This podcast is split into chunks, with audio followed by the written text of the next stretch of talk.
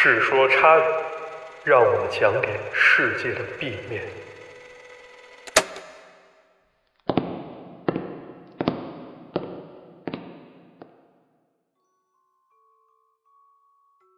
好，各位观众朋友们，大家好，欢迎收听最新一期的《世说差语》节目。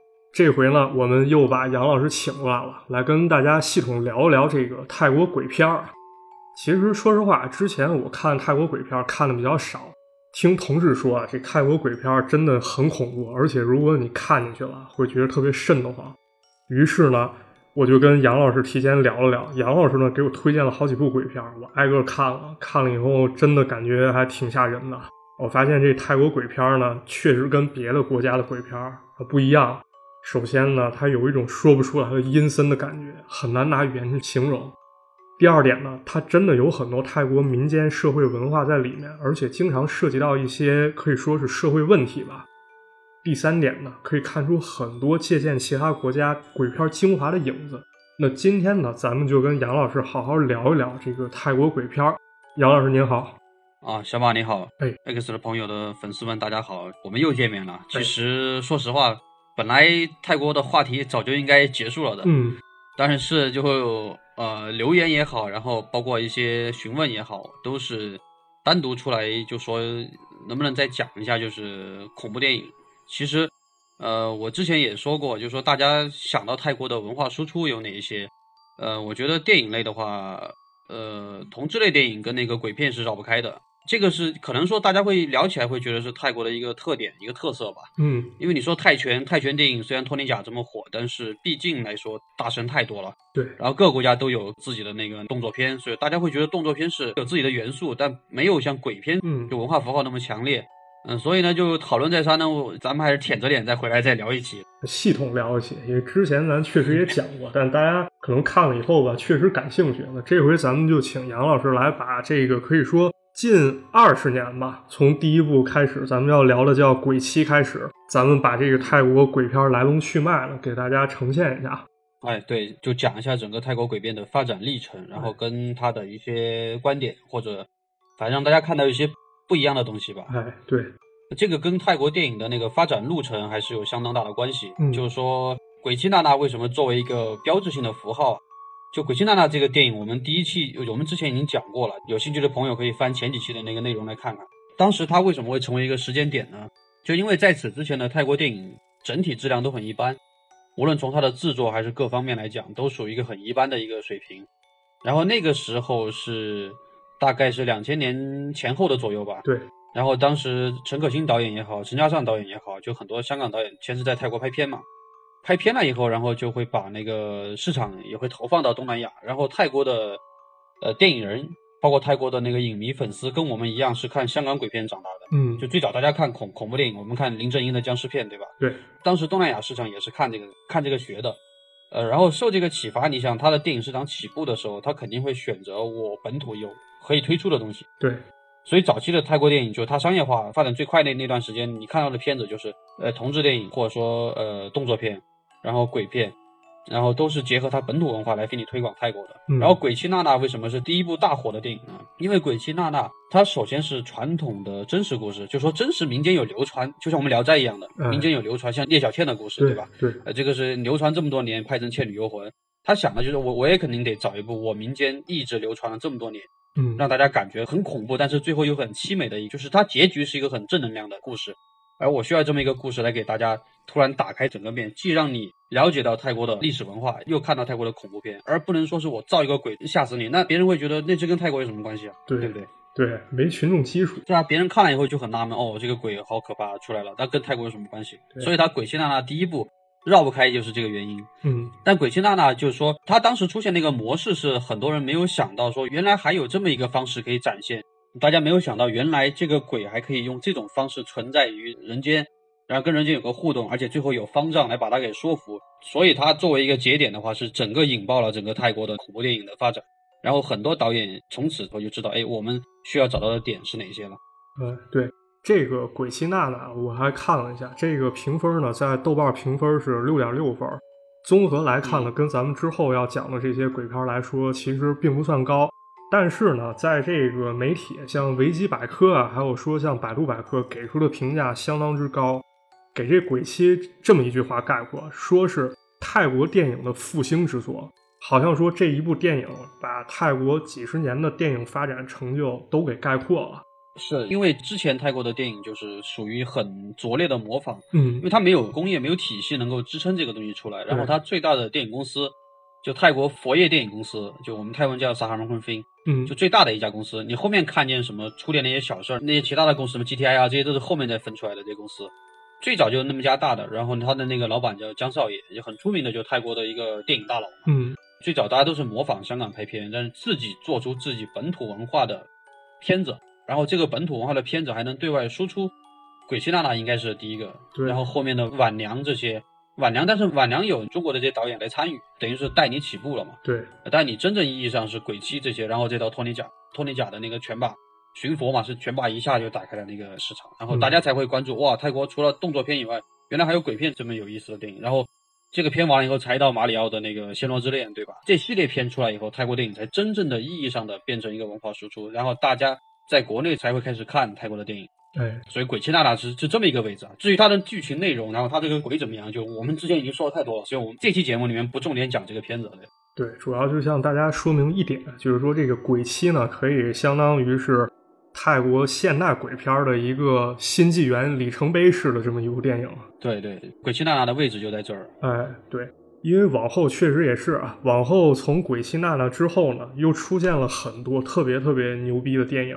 那咱们一步一步来，让杨老师给大家分享吧。咱们先分享这部吧，二零零四年的《鬼影》，豆瓣评分还真不低，七点七分。呃，鬼影说实话是当时一下惊艳了整个恐怖片市场，因为每个类型的电影其实自己都有自己的圈子嘛，会讨论。但是鬼影当时这个片出来的时候，泰国就成为全民讨论，就全民会互相调侃，就会调侃说，哇，你最近那个什么颈椎病犯了，其实不是颈椎病，你是不是脖子上坐的一个人？当时民间已经就说这种笑话了。嗯，你可以想它普及到什么程度。但是当时它这个概念它出现以后，是为什么会会形成这个爆炸性效果？呃，这个爆炸性效果其实还是来源于它对日本漫画、恐怖漫画跟日本电影的模仿。简单来说，就是发生了一起车祸案件，嗯然后通过这个车祸事件开始以后，然后发现有灵异的照片，然后灵异的照片出来以后，肯定会有一个大家不愿意去认可，然后会觉得你是不是拍错了，就是一个疑问在里面。对，对，但是随着这个故事的发展，这个故事往下的深入，男主角也好，女主角也好，就会发觉，哎，这个事情开始不对劲了。然后这就是泰国电影鬼怎么样出来，这个氛围我会策划或者我会做得比日本电影、比其他电影还更好。嗯而且《鬼影》这部电影最后还被翻拍了，还被福克斯拿去翻拍了，导演还是一日本导演，啊，就证明说他当时这个创意点，然后他这个想法，他整个渲染会做得比原本的就他们想象的还要好。嗯然后随着这个剧情发生呢，男主公就通过照片，然后对比分析，就觉得哎，好像事情没有想象那么简单。他所拍的许多照片上都有一个模糊的女影，对然后他的颈部开始莫名其妙疼痛，然后那天聚会的那些所有的同学就相继的挂掉了。啊，然后相继挂掉以后，你肯定会觉得怀疑我们是不是到底惹上了什么不该惹的东西。然后随着这个线索往下找，往下找，他才明白哦，原来自己是惹上一个女鬼，然后这个女鬼一直骑在他脖子上，然后最后这个样子显现出来的时候，这个镜头就成为全片的高潮，也成为当时整个恐怖电影圈的一个经典的一个场面。因为以前这个场面。大家如果是恐怖电影迷，肯定想过在哪个地方看见过。他这个脑洞是从日本的漫画里面去想来的，但是日本的鬼片并没有还原的比泰国的更好。鬼影的这个思路是这样来的，就它的所有的脑洞，包括它的展现模式，它其实从日本的漫画里面来看，然后日本早期的恐怖片里面来看，但是呈现的比日本还更好。对，然后这个对这个故事的高潮点就在于他把大家原来看漫画看的那些恐怖的那个桥段给你真实还原了。它的高潮是这样来的。鬼影其实你说这个故事有多深刻，没有多深刻，很简单，几句话就讲完了。但它是通过很牛逼的视觉呈现，让你看到了哦，原来漫画里面的鬼可以这样呈现出来。哎，对，确实，就看完这片儿以后吧，我感觉这电影真的挺熟悉的。首先第一点，就咱们刚说那个灵异照片儿，因为当时其实，在那段时间嘛，就这片子上映那段时间，日本人玩这玩的特别绝，叫心灵写真嘛。那那个去日本，对，一看电视啊，好多这种心灵写真的节目，就是说观众拍的灵异照片寄给节目组，各种综艺，还有专门做这种心灵写真团队，就是去造假。还有就是看这片儿的时候，有这个桥段，感觉特别熟悉。像那个女鬼骑在肩膀上，我想起来十多年前互联网上传的一个鬼故事，就是说一个丈夫把他老婆给杀了，然后藏尸，藏尸之后呢，就觉得肩膀上特别重。突然有一天，他女儿问他说：“爸爸妈妈为什么骑在你肩膀上？” 对，所以大家就知道这个片子你一看很熟悉，但你为什么感觉恐怖？因为它形成共鸣了。你从小到大你在亚洲对吧？你听到那种恐怖段子，然后泰国的导演跟那个电影人就把它给你还原了。哎，所以当时为什么所有人会感觉一下子被共鸣给震到？日本为什么没做到这一点呢？大家知道日本那个文化圈其实相对封闭。嗯。他虽然说科普很好，给大家带来了很多经典的知识，但是他在一些恐怖也好，一些审美的话，他那个太独立了。对，大家有没有想过，他很独立？比如他有偏重视觉系，或者说他的那个恐怖点，你如果不是日本那个文化下，你很难去真正理解它恐怖在哪儿。它有时候可能会过度渲染一些大家不必要的氛围，然后把那个颜色给你做得更加冷淡一点。它不会像泰国那样，泰国是我给你讲故事，我给你讲讲到你到后面就觉得毛骨悚然，给你讲的很恐怖，我给你按照大众更能接受的方式给你科普过来了。我，给你呈现出来了，所以它会让你感觉到更加恐怖。对对，这一点我还真挺有体会的。我觉得他真挺为观众着想的，因为这当中有一个非常关键的点，就是说这个人发现灵异照片的时候，他没有一开始就觉得这是鬼，特别害怕，他先去找摄影专家去看了。这摄影专家说，可能他不是鬼，他就是一种物理现象，就跟咱们平时怀疑一样。对，就说白了，就跟我们平时处理一个事儿的那个环节一模一样，然后最后他是鬼了。他不会像不会像当时日本电影跟漫画一样，突然出现一个很奇怪的设定，然后鬼出现了。后面大家就发觉，日本为什么恐怖电影后面下滑，就是你都知道那鬼什么时候出现了，你就觉得无聊了，对不对？对，相当于是他鬼片有套逻辑，但那个逻辑并不是观众生活中的这种逻辑。对，而且日本特别喜欢的那个心理不断去活动他那个内心，但是别人不想看啊，说白了，别人觉得你烦不烦啊，对不对？脑这么弄，漫画还可以，你说用漫画你自己可以想象，对吧？你拍成电影蒙太奇，你有视听语言了以后，你还老这么做，大家肯定就不看了。但泰国不这么做，泰国他想得很清楚，我要告诉你这是什么事儿，你遇见这个情况跟现实生活中处理的一模一样。拍了一个照片，这个照片上有个有个影子，哇，不对劲，肯定找各种大神去问，对吧？P.S. 图的或者各种大神去问，声音的去跟人家分析，说不对不对，你这个可能干嘛？然后你就打消这个疑虑。但是后面你发觉这个照片照出来照片还是有这个问题，你就觉得不对劲了。哎。对，然后你身边的人出现这个问题，你就你就想哇，肯定是见鬼了。最后鬼真出现了，那你说这故事所有人都能看懂，对不对？男女老少全部都能看懂。所以他最后在泰国形成了一个哇，你去检查照片，你最近去找师傅看看，你脖子上是不是骑了一个人，变成了这种全民调侃，这就是他成功之处。对，这个非常了不起啊！而且那个我看维基百科对这个片儿评价真的很高，很多影迷说他公认是这个。午夜凶铃之后最有影响力的灵异电影，对啊，午夜凶铃，你说实话，大家看了以后觉得贞子牛逼在哪？从井里面钻出来，然后从电视里再爬出来，这个蒙太奇是觉得哇，太太牛逼！你为什么能想到这一点，对吧？对。但发现没有，午夜凶铃到后面大家觉得哇无聊，觉得好像恐怖极紧了。对，对对。其实我现在还有一个问题，就当时说午夜凶铃，大家渲染特别恐怖，说这片儿当时吓死过多少多少人。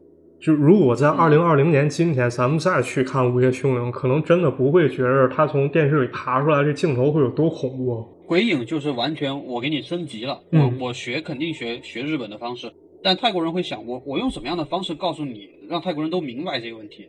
因为我不一定完全能够理解，就是日本他的审美或者他的那个叙事方式，就好多泰国人他不理解，对吧？嗯，我怎么让大家都理解，并且理解了以后？因为大家知道去过泰国人都知道，泰国普通民众是很乐天、很单纯的，嗯，很多人是那种思想，对吧？对。然后他们大部分人都理解，就是你可以看泰剧，为什么很多人都说拍的很傻？然后我们之前也跟泰国那个同事讨论说，我说泰国泰国广告这么牛逼，对吧？嗯。电影也不差，也能拍一些经典片。我说为什么你们电视剧这么傻逼？那他说你要想，我们电视剧是给广大群众看，就广大泰国群众好多受教育程度并不高，嗯。然后他还有的还比如说在乡村就是。或者做点小做点那种，就是在乡下做点小生意那种，哎，包还有包括广大的农民，泰国农业人口很多，他我们是给这些人看的，我肯定得海报里面就看得出谁是好的，谁是坏的，谁是小三，我们肯定得这么做。嗯，对，相当于迎合这个大众的口味去拍真正他们爱看的东西。对，但是他这个思想串到电影里面，他就很牛逼了，他就我鬼片怎么让大家都懂，都会可怕。把这个共鸣调出来。所以鬼影一炮而红是这个原因。所以说实话，就是我不太想去深聊鬼影这个剧情，但是要让大家知道，就是他为什么会作为一个节点，为什么会选到这个里面来讲，就是因为第一次我超越了日本，就是《午夜凶铃》系列结束了以后，我为什么能成为新的一个亚洲恐怖电影高峰，就是因为鬼影。我拍鬼片，我说人话，懂吗？嗯。然后到了二零零五年呢，这个泰国又拍了一个特别特别牛逼的电影，叫《邪将》，豆瓣评分七点五分，也不低。呃，说是好于百分之九十二的恐怖片儿。这次非常难能可贵的是什么呀？就是泰国人自己拍了一个跟降头有关的片子。因为咱之前确实也聊过啊，上世纪七八十年代，香港人拍了好几部降头片儿。虽然说这个设定剧情都不相同，但仔细分析一下都有内核。基本上剧情啊，就是一个心术不正的人找到降头师想去害人，结果后来呢，这个。肯定坏人没有好报了，这心术不正的人和邪恶降头师都没有善终，这怎么讲呢？就是感觉这种降头片呢，香港人拍的脸谱化非常严重。比如这个狄龙大帅哥一出现，你肯定就是让他演那种老好人啊，不管金钱诱惑、狂风浪蝶都不管用。这个像罗列一出现，那肯定是邪恶的降头师啊。但这个邪将刚开始看。我发现它好像跟降头没有什么关系，但之后剧情画面造成的这种冲击力啊，我建议心理承受能力差的朋友先不要独自去看啊，因为这片我看到最后，说实话有种绝望的感觉。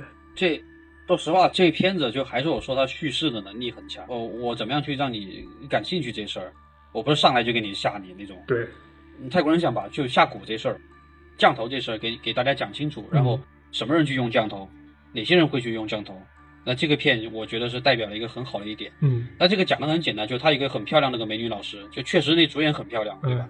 对，身材身材也好，皮肤也好，然后长得很漂亮，嗯，但是她很不幸，她被两个男性下咒诱奸过，嗯，泰国很多说实话好多去求的，我之前节目也讲过，就是为了求姻缘，对，就我很喜欢这个人，但这个人不喜欢我，我就一定要让他跟我在一起，这种就会产生偏执的心理，然后这种人才会去。真的去找那些那种，就是我们所谓的降头师，因为这是需要你付出自己的一些福报啊，自己一些透支一些东西的嘛。嗯。但他为了获得这个这个快感，我肯定要去去做这事儿。然后这个美女老师就被两个男人就下咒诱奸了嘛。对。诱奸了以后，你身败名裂也没得讲，人生也会因此改变。对。报复这个社会，说白了不要，就等于说我被被环境给改变了。然后呢，他是以那个六个当时的同学回去聚会嘛，然后当时六个人就撞破体育老师跟这个老师的奸情。嗯。体育老师就把六个人抓起来殴打侮辱，嗯，然后殴打侮辱以后，这六个人他们也是去找巫师，然后让巫师来弄这个体育老师，但是没有想到这一系列的这个操作过程，全部是已经被玷污过的女老师她下的咒，说白了，她布的局，她等于是我要用这个方式来报复完所有人，对，就不管你有关没关的，我一定要把我的冤屈嘛，我通过邪将的术，我给你发挥出来，嗯，所以大概就是这么一个故事，可能剧情方面有点绕。呃，大家去看的时候，我建议就是胆小的朋友啊，就你可以三倍速、四倍速的去看，我怕可能有的人会真的会被这部电影给吓到。对对，这别不信啊，这别不信，就是我自己看啊，我说实话就是一般恐怖片，因为我看多，一般恐怖片我看没感觉，我比较麻木。但看这片真的是，就因为它这剧情设定，我觉得真的不错。他一开始并没有交代，比如说我特别恨一个人，我下咒，他没这么去拍。他反而说六个特别好同学，然后我收到了一个旧时好友的邀请，我们一块儿准备去玩儿。结果这事情一点一点揭开，发现好像每一个人心里都有仇恨，都想报复，都想互相把对方害死。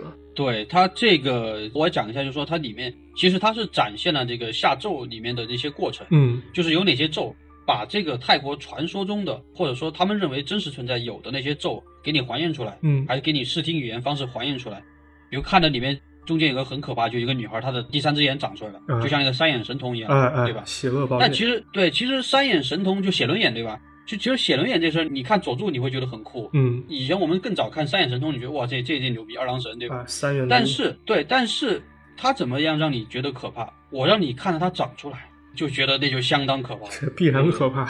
对啊，就非常可怕。就是说，你你说如果突然就是佐助写轮眼，你会觉得哇，太酷了。但泰国恐怖就在这，我让你看着它怎么长出来，我一样一点一点看它怎么长出来的。嗯，那你就会觉得哇，这个恐怖效果就相当巨大。对。然后它还有一个是，你的肚子怎么样被这个虫给吃烂腐烂，就钻那些东西出来，对吧？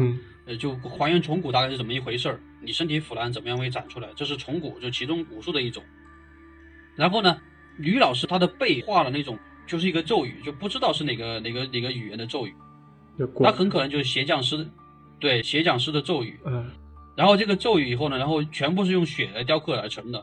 那证明什么？证明他所求的怨念就已经跟大家平时完全的不一样。对，就我整个身体就是戒指，就是媒介，我就需要我献身我自己，然后我献身我自己的目的就是为了复仇。对，就是这是他的艺术含义所在，就是他就想通过这些恐怖的镜头来给你衍射出的东西所在。嗯，当然里面最可怕就降头术，它分了好几种啊，包括什么缝眼睛啊，有的人中蛊以后嘴里会吐出鱼，啊操，吐鱼出来，对，对。我刚毕业那会儿，然后在曼谷租了一房子，找工作的时间嘛。嗯。然后呢，有一天我就回到房间嘛。嗯。洗澡的时候我就没介意，就洗完以后我就用那个浴巾，然后先就就就开始擦头，对吧？嗯。擦头突然擦来擦去，我觉得怎么这么痛，针刺那种感觉。我说怎么回事儿，对吧？然后我手一撸，我就看见有那种蚂蚁，我就揪一只，两三四五六一堆。我操！我第一反应我被下蛊了。我操！我第一反应我是不是被下蛊了？因为那个别人就说，哎，如果你是糖尿病，那你糖尿病适应的蚂蚁是小个小个那种，不会是大的这种，对吧？对。但是后来我就发觉，哦，原来我那个浴巾上全是蚂蚁，我没有看见，它在那个褶皱里面躲着了，对不对？啊。然后最后我才发觉，原来是那个我刚搬到那个房子里面没多久，然后里面有个蚂蚁洞，我没有堵上。是，反正还还挺恐怖。这侧面说明就是像这个虫子聚集到一块儿，这个可能跟真的跟巫术或者降头有关啊。对，当时我大白天，我第一时间想，我是不是被中蛊了？但是那泰国人就就会想，我是不是得罪谁了？特别得罪那些太检边境那些人，就是高棉地区特别喜欢下蛊。对不对，这个片儿一开始几个人想寻求报复的时候，找的好像就是一个柬埔寨的降头师。回到这个片子，最恐怖的一个镜头，大概就是那个老太太吃猫那个地方，对吧？对。说实话，到现在我也没有想通，我说那个老太到底要预示什么？我我也没太想通。这个，我要不然就是觉得，可能这全部是那个老太的回忆。这个女的已经是变成那个老太了，我觉得啊，我觉得有想明白的那个粉丝或者朋友可以在留言里面说一下。反正相当可怕。现在我看，我觉得这一片还是挺可怕的。我建议大家是三倍速的去拉这个片就行了。对，不建议去你看，别别作这个事儿，反正。对对，反正我看完以后给大家一个小建议，我自己去体会，就是你看的时候千万别聚精会神盯着屏幕看，你那眼该撇就瞥，因为他这摄影其实真的蛮讲究。就我记得有个镜头是那个一个中蛊的人，那鱼钩从他脚趾头那指甲缝里面，那鱼钩出来，血呼啦，血肉模糊。像一般咱们看鬼片吧，他可能就拍一下闪过去了，他就拍人的表情了。他那是整个把全过程都给你呈现出来了。对，就我说的眼睛给你长出来以后，对，你你觉得可不可怕？就那个过程，我都不说什么，就不用说那个鬼片，你就一看医生外科手术，就就我去做牙齿，对吧？嗯。我在旁边陪我去看的朋友看两眼他就出去，他说我太血腥了。对，所以这个片儿大家心理承受差的话，还是调倍速看看，或者在朋友的陪伴下看一看。然后接下来呢，我们再来跟大家聊另外一个片儿啊。这片儿其实拍的时间还挺久，这片儿是二零零三年。但为什么咱们要把这个片儿叫《变鬼》啊？咱为什么要把《变鬼》放到这个位置讲呢？是因为这个片儿啊，其实影响力非常之大。包括到一零年以后啊，咱们这个互联网发达了，这个已经将近十年过去，但这片儿在中文互联网上讨论还非常的广泛。就是这部二零零三年拍的《变鬼》，对。呃，变鬼这个片子呢，我看的时候是我们大学的时候看的，就大一的时候。啊，当时老师给我们讲的说，因为那会儿好多人确实班上好多女孩也怕鬼，嗯，但是呢，他又为了教学，对吧？觉得你们看一些这种泰国电影啊，嗯，可能呢大家能够更快的掌握这个语言，对不对？然后呢就放变鬼，放变鬼不跟我们说这是鬼片，说我给你们看一个爱情片，说一个青春爱情片，说你们。男同学也好，女同学也好，大学谈恋爱要注意哪些事儿？你们看看这个电影，OK，我们就去看了。那这么说，看完就发现上当了吧？对，对，没错啊，对啊，对。看完就发现，看完发现上当了，我操！我说这这这牛逼！我说你这个教学方式，它有几个翻译啊？有一个叫“猛鬼宿舍六零九”，六零九其实是当时这个女主人住的那个宿舍的房间号。嗯。后面拍了第二、第三，马里奥还参演，就是还拍了好多续集嘛，对吧？对。但为什么重点讲第一部？因为后面的续集其实包括泰国人来讲都觉得哦是当一个爆米花电影来看。但是第一部这个变鬼第一部出现的当时还是深刻讨论了很多。嗯。他泰文名叫补爬拉迪，补爬就是花朵的意思，就形容一般在泰国哪个女孩长得漂亮，取一个泰文名小名啊也会这么叫。嗯。然后他他有个番名叫夜花，这个片子就是。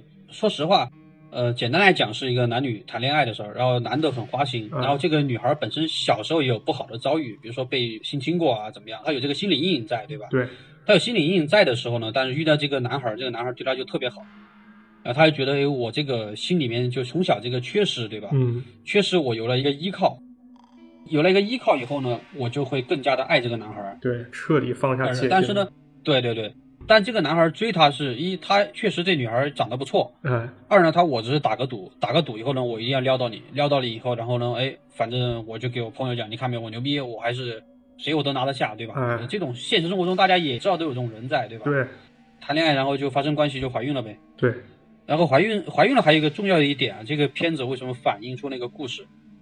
因为大家知道，在国内发生了意外，对吧？你可以去医院处理，对不对？泰国是不可以的。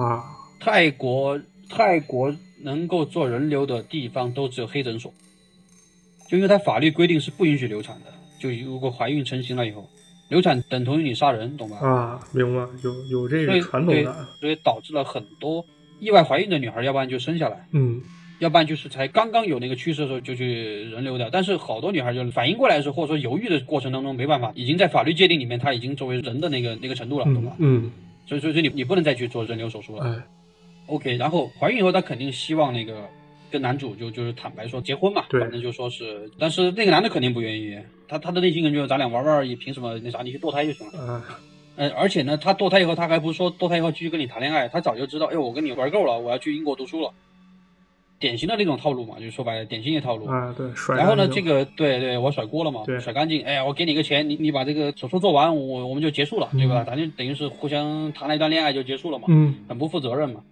然后呢，这个女孩当时就住在一个出租房大厦里面，对吧？嗯，那个大厦呢，有点类似于那种功夫那个里边那个设计，就有一包租婆很牛逼，哎，各种神奇古怪的这些职业在。其实这个点是对他可能就借鉴了这种，然后就里面各种神人在这个出租屋里面，他才能够发挥这种各种有意思的事儿。对，所以他做了这么一个设定，这个设定也很重要。然后呢，包租婆就找房间收租，发觉哎，这个捕爬怎么老是找不到这个人？到底是不在房间还是什么？房间又锁住了，对不对？嗯就老欠房租这种事儿也很多，在泰国嘛，没办法的情况下，他破门而入，破门而入发觉完蛋了，就是捕爬已经死在里面，啊就就这个女主人公已经死在里面一个多月了。她有个很恐怖的一点是，她流产的当晚，就手术做完流，她是因为流产而死的，就是手术没有成功嘛。当晚在那个房间里面就是死的那晚，哭的那个撕心裂肺那段，是我觉得比那个鬼出现还恐怖的。啊，对，就他边哭，然后对，然后边在厕所那种撕裂的那种惨叫，然后那是很恐怖的。然后恐怖了以后，就发觉，哎，经常能见到她的鬼魂，包括这些理发师各种人会觉得，哎，我看到这个女孩了，然后这个女孩还跟我们讲话来着，对，尸体在里面，然后就那个灵魂还在，灵魂还在不断活动。所有租户都知道这个问题以后，就觉得就给包租婆说你得驱鬼了，对，咱不能再跟他住在一起，对多瘆得慌。对，很瘆。然后的，然后房东肯定就大家就看那个电影，为什么他还有喜剧成分？他不让你这么恐怖。那你看找了很多那个洋人来驱鬼，然后洋人又普爬说：“我又不信你教，你跟我有什么关系？十字架对我没有没有用，对对？”对然后就把那个给骂走了，啊，就那个神父嘛。对对，他就请了各种不对路的人来给他驱。然后警察更加不敢，警察一去看见就跑。啊现实生活中就是泰国现实生活中，警察如果遇到这事儿，他第一反应也是：哎，我这事儿要问清楚缘由，你到底是不是因为跟这种东西有关？跟这种东西有关的话，泰国警察会就是他们也信这些东西，也会担忧嘛。对，所以到后面，呃，这包租婆实在没办法，然后后面就比较厉害了，他就打电话，还是打电话给他的亲戚，问你是不是在柬埔寨。你要想清楚，泰国电影的桥段就是，凡是遇到这种事儿，大神也好，牛逼的人也好，全部是全部是从高棉过来的。对，为什么呢？我们今天看到中南半岛的每个国家，除了越南以外啊，以前就是都是高棉帝国的那个属国，就高棉帝国以前是整个区域最早大一统的王国。嗯就大家想，吴哥窟这么牛逼的建筑，就高棉帝国时期修起来的。就当年他这个帝国是非常非常厉害，非常非常有实力的，嗯，然后文化也很丰富。看吴哥窟就知道了，就吴哥窟那个艺术叹为观止，就没得讲。就当年他的艺术很丰富。高棉帝国不行了以后，泰国也好，老挝也好，都会说我是高棉的继承者，懂吧？就像东罗马帝国一样，明白。大家都会说我是罗马的继承人，然后跟我们中国一样，我是汉，我是唐的继承人，对吧？嗯所以等于说，就是现在泰曼谷泰国的文化，它有很强的高棉文化在里面。嗯所以他会觉得我是高棉的继承，然后呢，他就觉得这些你这个土地上发生的鬼也好，神也好，那我的追溯溯源，我应该都去找到那个呃高棉那边去。对，但是后面佛教过来以后，他会觉得佛教是我重新立了正统，但是跟其他婆罗门教这些驱鬼这些东西有关的，我一定会找到那个高明的那边去。嗯所以说，他鬼片里面永远有这个桥段，我就柬埔寨找师傅了。对，但是呢，后面那个就是她那个男朋友艾卡又从英国回来以后，又去找了古巴，但那个男朋友不知道他死了。啊找他以后，然后跟他在一起这段时间，不知道他已经死了，但是房东们都知道你在跟鬼谈恋爱，嗯。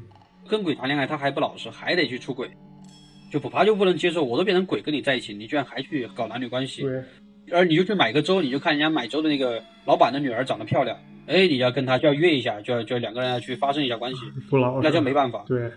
对，然后就把他锁在房间里，把腿给锯断了，就活生生给锯断腿了。嗯然后锯断腿以后，那普帕肯定要去杀那个麦州老板的女儿，对因为鬼他那个怨气很重的嘛。嗯但就杀的时候，柬埔寨的师傅就来赶到，嗯把普帕给制住。嗯电影里面就柬埔寨找的那个大师确实厉害，嗯带着他徒弟来，对两下大家看就把那个普帕给收住了。哎收住了以后，然后就要拿尸体去火化超度。嗯然后火化超度的时候就很巧，就是在那皮卡车上贴着那个符嘛。嗯其实那个桥段他拍的好看，就因为大家看了就很像武侠片，很像那种香港电影里面那种就是那种武侠片斗法那种感觉。哎然后那个贴的那个符咒被风给吹散了，啊出事儿了对，出事儿了。高边大师被反噬，没办法。然后那个普华又重新回去，呃，因为麦周女不知道这事儿，麦周女当时，嗯麦周女一直觉得，哎，好像我跟那个艾卡，哎，好久没联系了，对不对？嗯他是到底发生什么情况？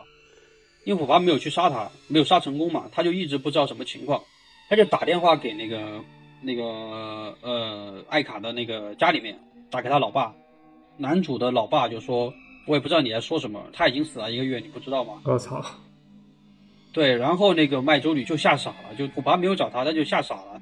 他因为他觉得哇，原来我在跟鬼做爱，我在跟鬼谈恋爱，嗯就等于是普巴把那个艾卡的双腿锯断的时候，他就已经死了，对懂吧？等于是两个鬼在一起在一个房间里面。所以说那个麦周女知道这事以后就疯了。她最后有一个镜头，其实那个镜头处理的很好，就是这个麦周女还是还是那个样子，她出现以后对吧，蹦蹦跳跳的，但是他会去地下舀那个水来喝，为什么？证明他已经疯掉了。啊就我不再跟你多说，就他已经出问题了。你看他这个人就知道完蛋了，被吓傻了。嗯但最后的结果，我当时记得很清楚，就是艾卡双手撑着那个地走，两个腿已经没有了嘛，没有了以后，然后去敲那个门，给普帕说：“我觉得我错了，我要跟你好好在一起。”然后普帕也笑了以后，两个鬼就在那个房间里面，啊终成然后眷属看着天空就，其实这个结局很悲惨。啊对，这就是变鬼这个故事的结局。对然后为什么当时它会这么火，形成了一个泰国电影恐怖电影的一个，让我们来讲一个重要的、非常非常重要的一点，就是它第一次通过鬼片的形式，把泰国社会的一个深刻问题给反映出来了。就前几年有一个很可怕的新闻呢、恐怖新闻呢、嗯呃，真实的新闻呢、就是泰国南部有一个女孩儿，呃，泰国民间一直有说法，就是说谈恋爱跟南部的男生跟女生谈恋爱一定要真心，为什么？南部人很较真，啊就泰国南部人是那种非常较真的性格。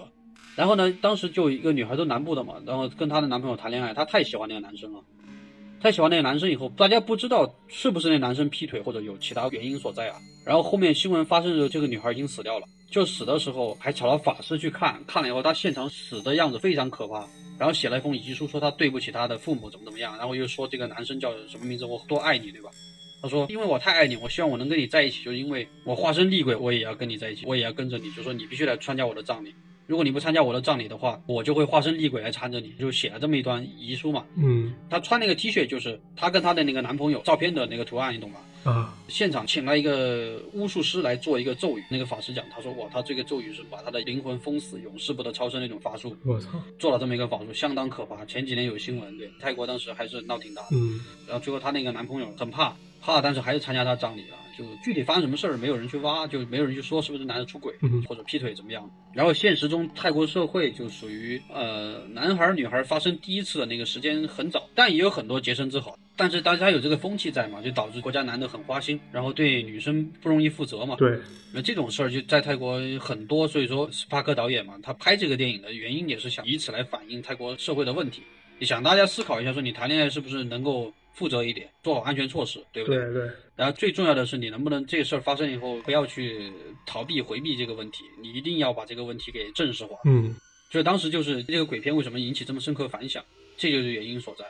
一它出轨率很高这个国家，二就是它对女性然后堕胎这个事儿，通过电影的方式来更多的去呼吁大家去关注这个问题。嗯，我以前有个同事，他外号叫什么曼谷夜店小王子，你懂吗？他这个外号。但他给我讲了一个事儿，我很感触。他说，其实有时候参加什么满月派对，你看到好多泰国女孩也上进，也很努力，对不对？嗯，也很去奋斗，长得也不错，条件也不差。但是他说，他就没有想，隔海河突然跑到那个海边里面，就大哭大闹的就在那里吼，就哭着说，他说我长得又不差，又不笨，为什么就现在没有一个人来爱我，我就遇不到一个好对象？嗯他就发觉哦，原来他们喝醉了，心里面最压抑的是这个事儿。嗯其实那个社会其实对女孩很不公平，是相当不公平。嗯然后普普爬这个事儿，深刻就深刻在这儿，我通过鬼片来深刻反映社会现实，这应该是第一步，对，这是第一部电影。就是你看鬼影那个，我是玩一个蒙太奇，对吧？嗯玩一手段。然后鞋匠那个，我是玩一个，你也说可能有现实的那个基础在，但是那个属于我展示一下各种可怕的那个邪术，对吧？对，鬼泣娜娜，我是一个历史故事。变鬼这个事儿，我用了鬼泣娜娜的桥段，对不对？嗯哎，我也是鬼死了，但是我深刻的反映了泰国社会，就是男生对女生不负责，然后谈恋爱以后，比如说致人流产啊，各种这些这些情况发生的这个深刻问题所在，然后让这些男生想一下，或者这些花心的人想一下，你出现这种情况以后，人家会不会变成鬼来害你？因为你有这个文化积淀在，你会不会去反思一下这个问题？对，所以说，《变鬼》这个片子的意义，包括当时很多学校拿来看，包括大家在互联网上引起讨论，呃，这就是它核心所在。嗯而不是说它变成你说普爬那个鬼有多吓人，其实看这个片子的时候没有觉得多吓人，对不对？，对反而觉得好玩，因为它中间有斗法斗鬼的那个情节。对。然后时间来到了二零零六年啊，这一年又有一个非常非常好看的泰国鬼片，叫《吓死鬼》，豆瓣评分是六点九分，也相当算是算是一个不错的成绩吧。嗯，吓死鬼我们之前讲了好多了，对吧，小马？我们专门拎出来讲过，讲过他的那个深刻内涵。但他这个片子就是他把那个破案，就是说白了灵异侦探这事儿，就泰国这些案件，然后泰国的不能碰的那些古玩这些东西，在这部电影里面讲。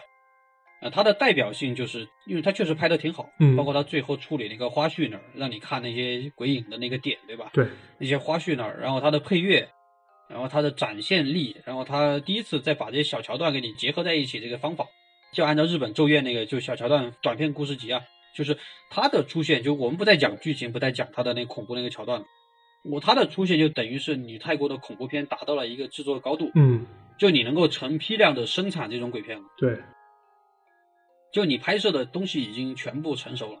你想做什么鬼片，你都做得出来。泰国鬼片就是吓死鬼是一个符号，就到这部片开始，哎，泰国鬼片成型了，成体系了，就成完全的套路，完全的手法也成了。啊，对，确实也是。那就是我发现最近几年，好像说泰国鬼片没有太多人去提了，或者说没有太经典的作品出现了，好像。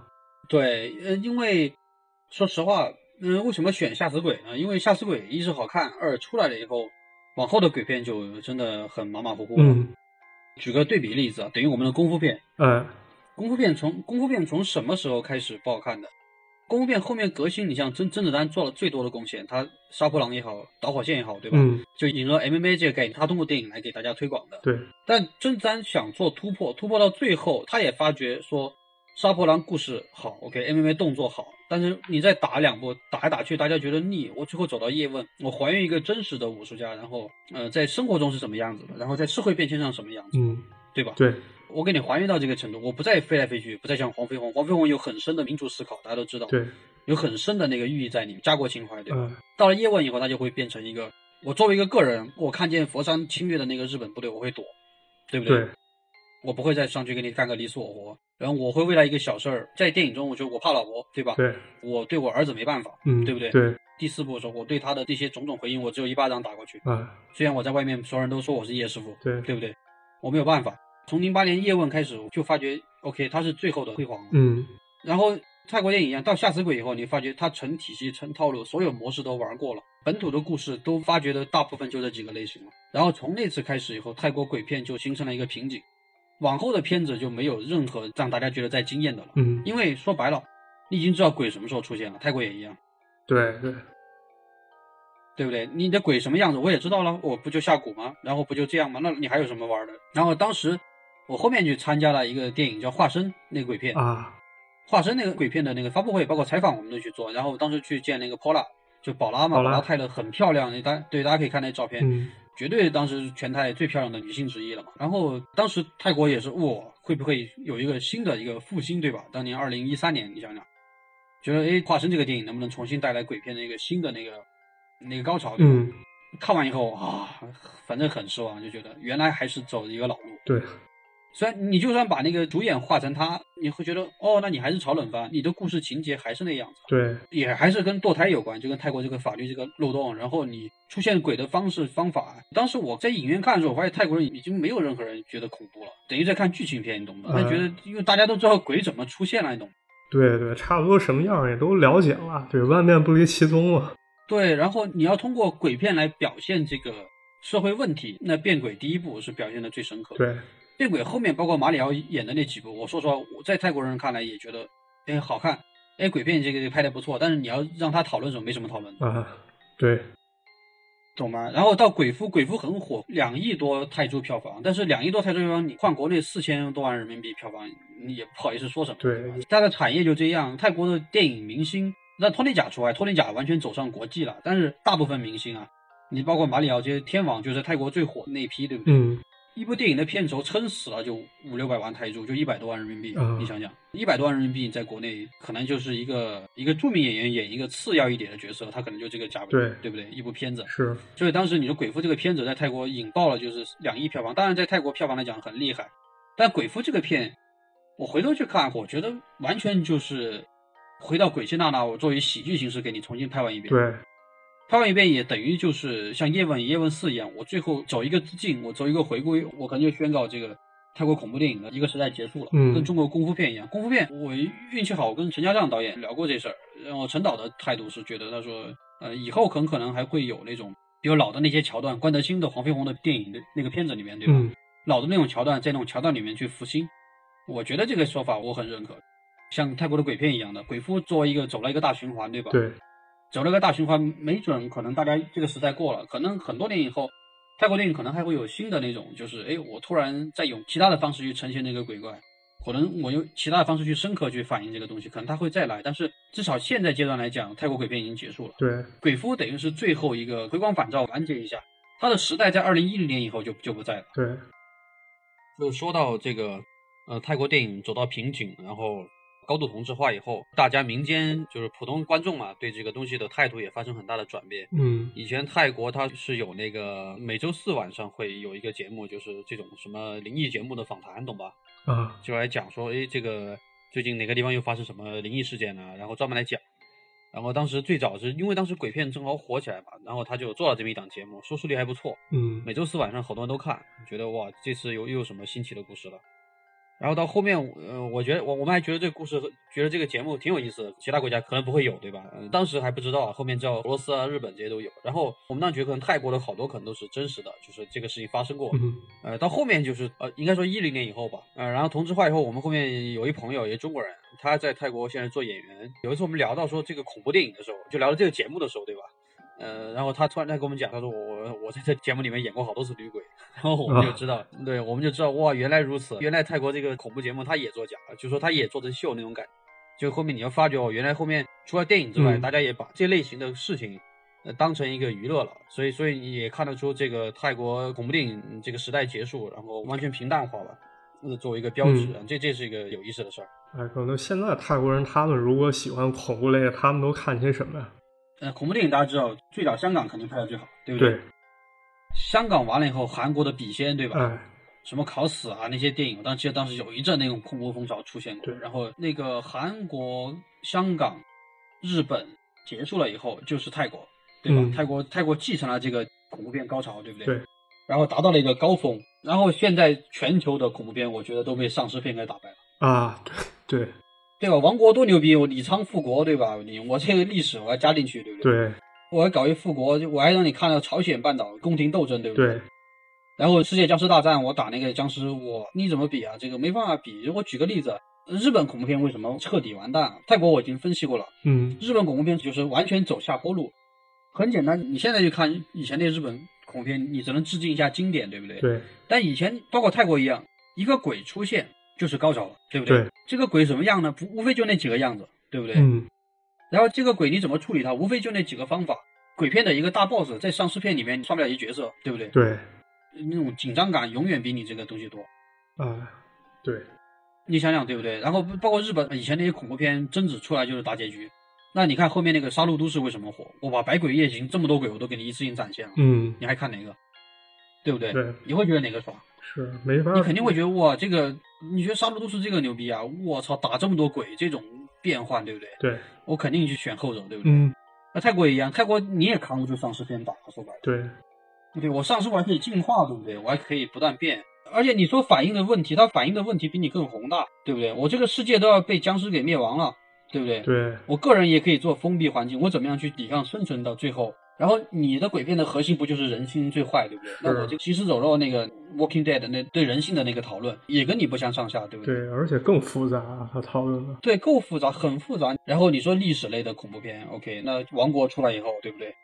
对，王国出来以后，突然大家就不说了，哇，牛逼还能这样玩？就你还可以宫廷内斗里面，我可以加入这个丧尸的元素，对？那 OK，那你怎么跟他讨论？以前你鬼片，你说吧，你核心讲故事厉害是厉害在你这个鬼很恐怖，然后你这个恐怖效果给人家震很震撼。你现在这个震撼被人代替了，你没办法弄了。嗯，就跟武侠被那个科幻打败很正常的事儿。对对，功夫片被那个动作变成一种元素，就大家不可能说是不看动作了，对不对？嗯，我好多电影里面我也会出现那个动作桥段，对不对？那很正常，对不对？但我不会再以功夫为主了。对。对，叶问四，你看就结局，大家就致敬结束。但你说现在你再拍一个，举个例子，你再拍一个其他拳种，或者你再拍一个什么功夫的，你不会再有人再去追了，就这么简单。对对，反正我是不会掏钱去电影院看，可能到时候视频平台有资源，我可能会看一看。对啊，就这么回事。叶问因为是哦，叶师傅是零八年跟着大家，对吧？大家觉得我要去告个别，对不对？嗯。大家会去会去看看这个片子。那后面还有谁拍？不可能，你再拍一部那个一个人的武林，甄子丹就干过这事儿，但是还是那么回事儿。对，一个人武林像那个什么，我觉得能知道这个里面演员有姜大卫什么这种，他都属于资深影迷了，就感觉这就不像是给一般影迷看的。对，所以你说泰国恐怖片时代为什么结束？就这就结束的原因。对，你最后的结果也也也就如此，就你结束了你的时代，大家以后全球恐怖电影就是丧尸片或者各种怪物片，因为那个冲击力鬼片太弱了。说白了，你现在看贞子，你还觉得可怕吗？你觉得这？我我你觉得在在那什么在，对，你觉得在王国里面都活不过五分钟的那种角色，对吧？所以说这这就是全球的恐怖电影都被丧尸片给打败。